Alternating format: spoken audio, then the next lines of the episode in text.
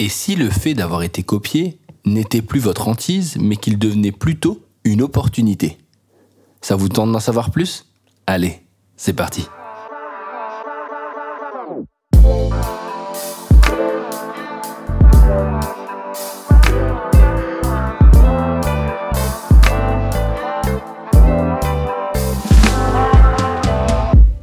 Être copié. C'est un peu la hantise de nombreuses personnes. Des start des entreprises, des gens qui ont des projets, des gens qui ont des idées, et même vous, derrière ce podcast, qui détestez être copié par les autres. On peut voir que cela va dans tous les styles, que ce soit dans notre vie personnelle, on déteste être copié sur le style, on déteste être copié par notre cercle d'amis. Et pourtant, être copié est un bon point. Quand on y pense réellement, être copié ne nous apporte que des bonnes choses. Alors oui, quand vous écoutez ce podcast, vous êtes en train de vous dire Manu, tu as dû le faire tard et tu as complètement craqué. Eh bien non. Sachez qu'être copié, à mes yeux, peut être quelque chose de très intéressant. D'ailleurs, je vais essayer de vous le prouver en cinq points. La première chose, c'est que lorsqu'on est copié, c'est le premier pas vers le succès. Pourquoi? Parce qu'on ne copie pas quelqu'un qui n'est pas bon quelqu'un qui n'a pas une bonne idée, un concept qui n'est pas intéressant. Donc de ce fait, cela devrait, dans un premier temps, remplir votre ego. Et de l'autre, vous dire que votre idée est plutôt pas mal, mais qu'il faut aller un peu plus loin. Le deuxième point, c'est qu'être copié, c'est un moyen de se surpasser quand on y pense. Ben oui. En soi, comme on sait qu'on a été copié, on ne peut pas laisser le projet que l'on avait même niveau ce qui nous empêche de nous endormir sur nos lauriers. Ça y est, j'ai utilisé l'expression que je voulais.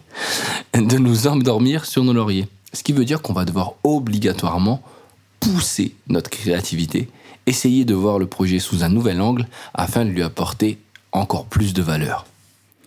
Le troisième point, quand on y pense bien, c'est que être copié, c'est savoir d'une certaine manière contrôler son ego. Alors je vous dis ça, mais, mais je suis pas mieux. Lorsqu'on est copié, on a toujours une sorte de jalousie au fond de nous-mêmes qui fait Ah ouais, ok, d'accord. Ah, tu fais pareil que moi. Ah ouais, tu fais exactement la même chose alors que c'est moi qui l'ai fait en premier. Ok, d'accord. C'est ça. Franchement, n'importe quoi. Et en fait, c'est notre ego qui parle. Notre ego est touché parce que tout simplement, quelqu'un d'autre a fait ce que l'on faisait et où l'on pensait être le seul à faire. Alors qu'en soi, on sait au fond de nous-mêmes qu'on n'est pas les seuls. Mais là, bien sûr, notre ego vient parler. Alors, pour être complètement franc avec vous, on a tous copié quelqu'un. La plupart de nos idées viennent d'inspiration. Ces inspirations, c'est une sorte de copie. On a juste ajouté des éléments qui nous ont donné cette idée d'avoir une idée.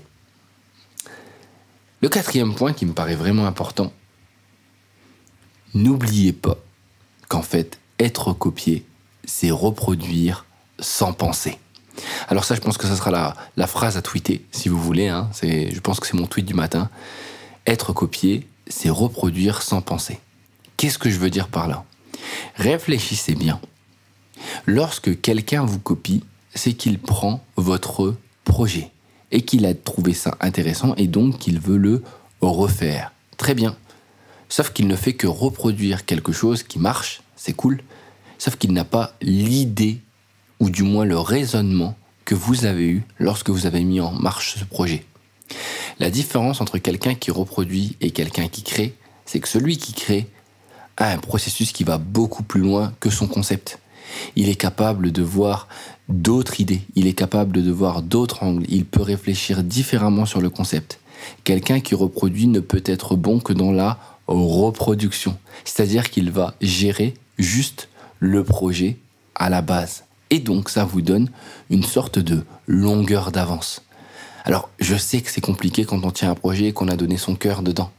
Par contre, n'oubliez pas, si vous avez réussi à créer euh, quelque chose de magnifique, vous réussirez assez facilement à le transformer en quelque chose de somptueux. Sachez-le.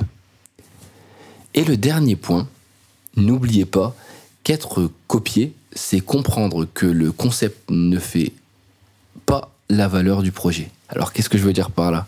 Bah oui, être copié, c'est comprendre que le concept ne fait pas la valeur du projet. Ça revient un peu avec l'idée juste avant. Ça n'est pas parce qu'on vous vole votre idée qu'on vous a volé la valeur de votre projet. N'oubliez pas que on est plein à faire des podcasts. Je pense que je suis pas le seul et j'imagine qu'il y a plein de personnes. Et puis je suis persuadé qu'il y a des personnes qui font le même type de podcast que moi ou que je fais le même type de, de podcast que d'autres personnes. Ce n'est pas grave. C'est pas ça qui va faire la différence. La différence se fera par la personne, l'authenticité, la manière dont elle va communiquer avec les gens dans son podcast, la manière dont elle va ajouter de nouvelles choses, la manière dont elle va intégrer les gens au sein de son podcast, la manière dont elle va avoir des nouvelles idées qui vont apparaître selon ses expériences. Et ça, on ne peut pas le copier. On va peut-être le reproduire par la suite, mais vous aurez toujours ce coup d'avance qui fait que votre idée passera en premier. On n'oublie jamais les premiers. On peut oublier le second. Par contre, la première personne qui lance quelque chose, c'est elle qu'on retiendra dans son esprit. Alors, en même temps, comme je vous l'ai dit, je n'ai pas à blâmer ceux qui copient. Pourquoi? Parce que c'est un bon processus pour aller chercher la création ou pour se donner des idées. Le tout est de ne pas rester à l'intérieur. Certaines personnes, en fait, ont fait de leur vie euh, un principe de recopie. Ils attendent de voir ce qui, se passe, ce qui marche, pour refaire la même chose et essayer d'aller grappiller l'audience autour euh, de ce qui est fait ou euh, réussir à développer le même produit pour gagner les mêmes parts de marché. C'est très bien, mais c'est une euh, stratégie de suiveur. Suiveur ou suiveur. Vous connaissez c'est entre suiveur et suiveur? C'est une stratégie de suiveur.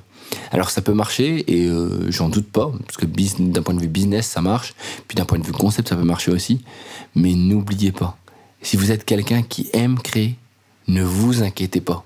Votre projet n'est qu'une étape dans ce que vous allez faire. Et obligatoirement par la suite, votre créativité viendra d'une autre manière.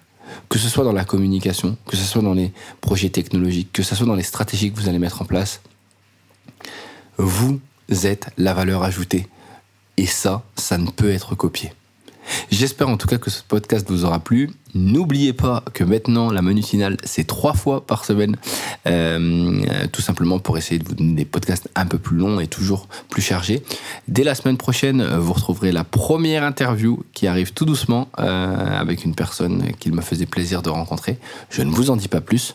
Je vous laisse avec ce podcast et bien sûr, j'attends vos retours euh, sur Instagram si vous voulez en message privé ou encore en story. Vous savez que j'adore pouvoir parler avec vous en story ou sinon sur Si vous le souhaitez, ou encore sur LinkedIn, c'est possible aussi, ou enfin euh, bah, par Facebook. Mais enfin, vous choisissez celui qui vous parle le plus.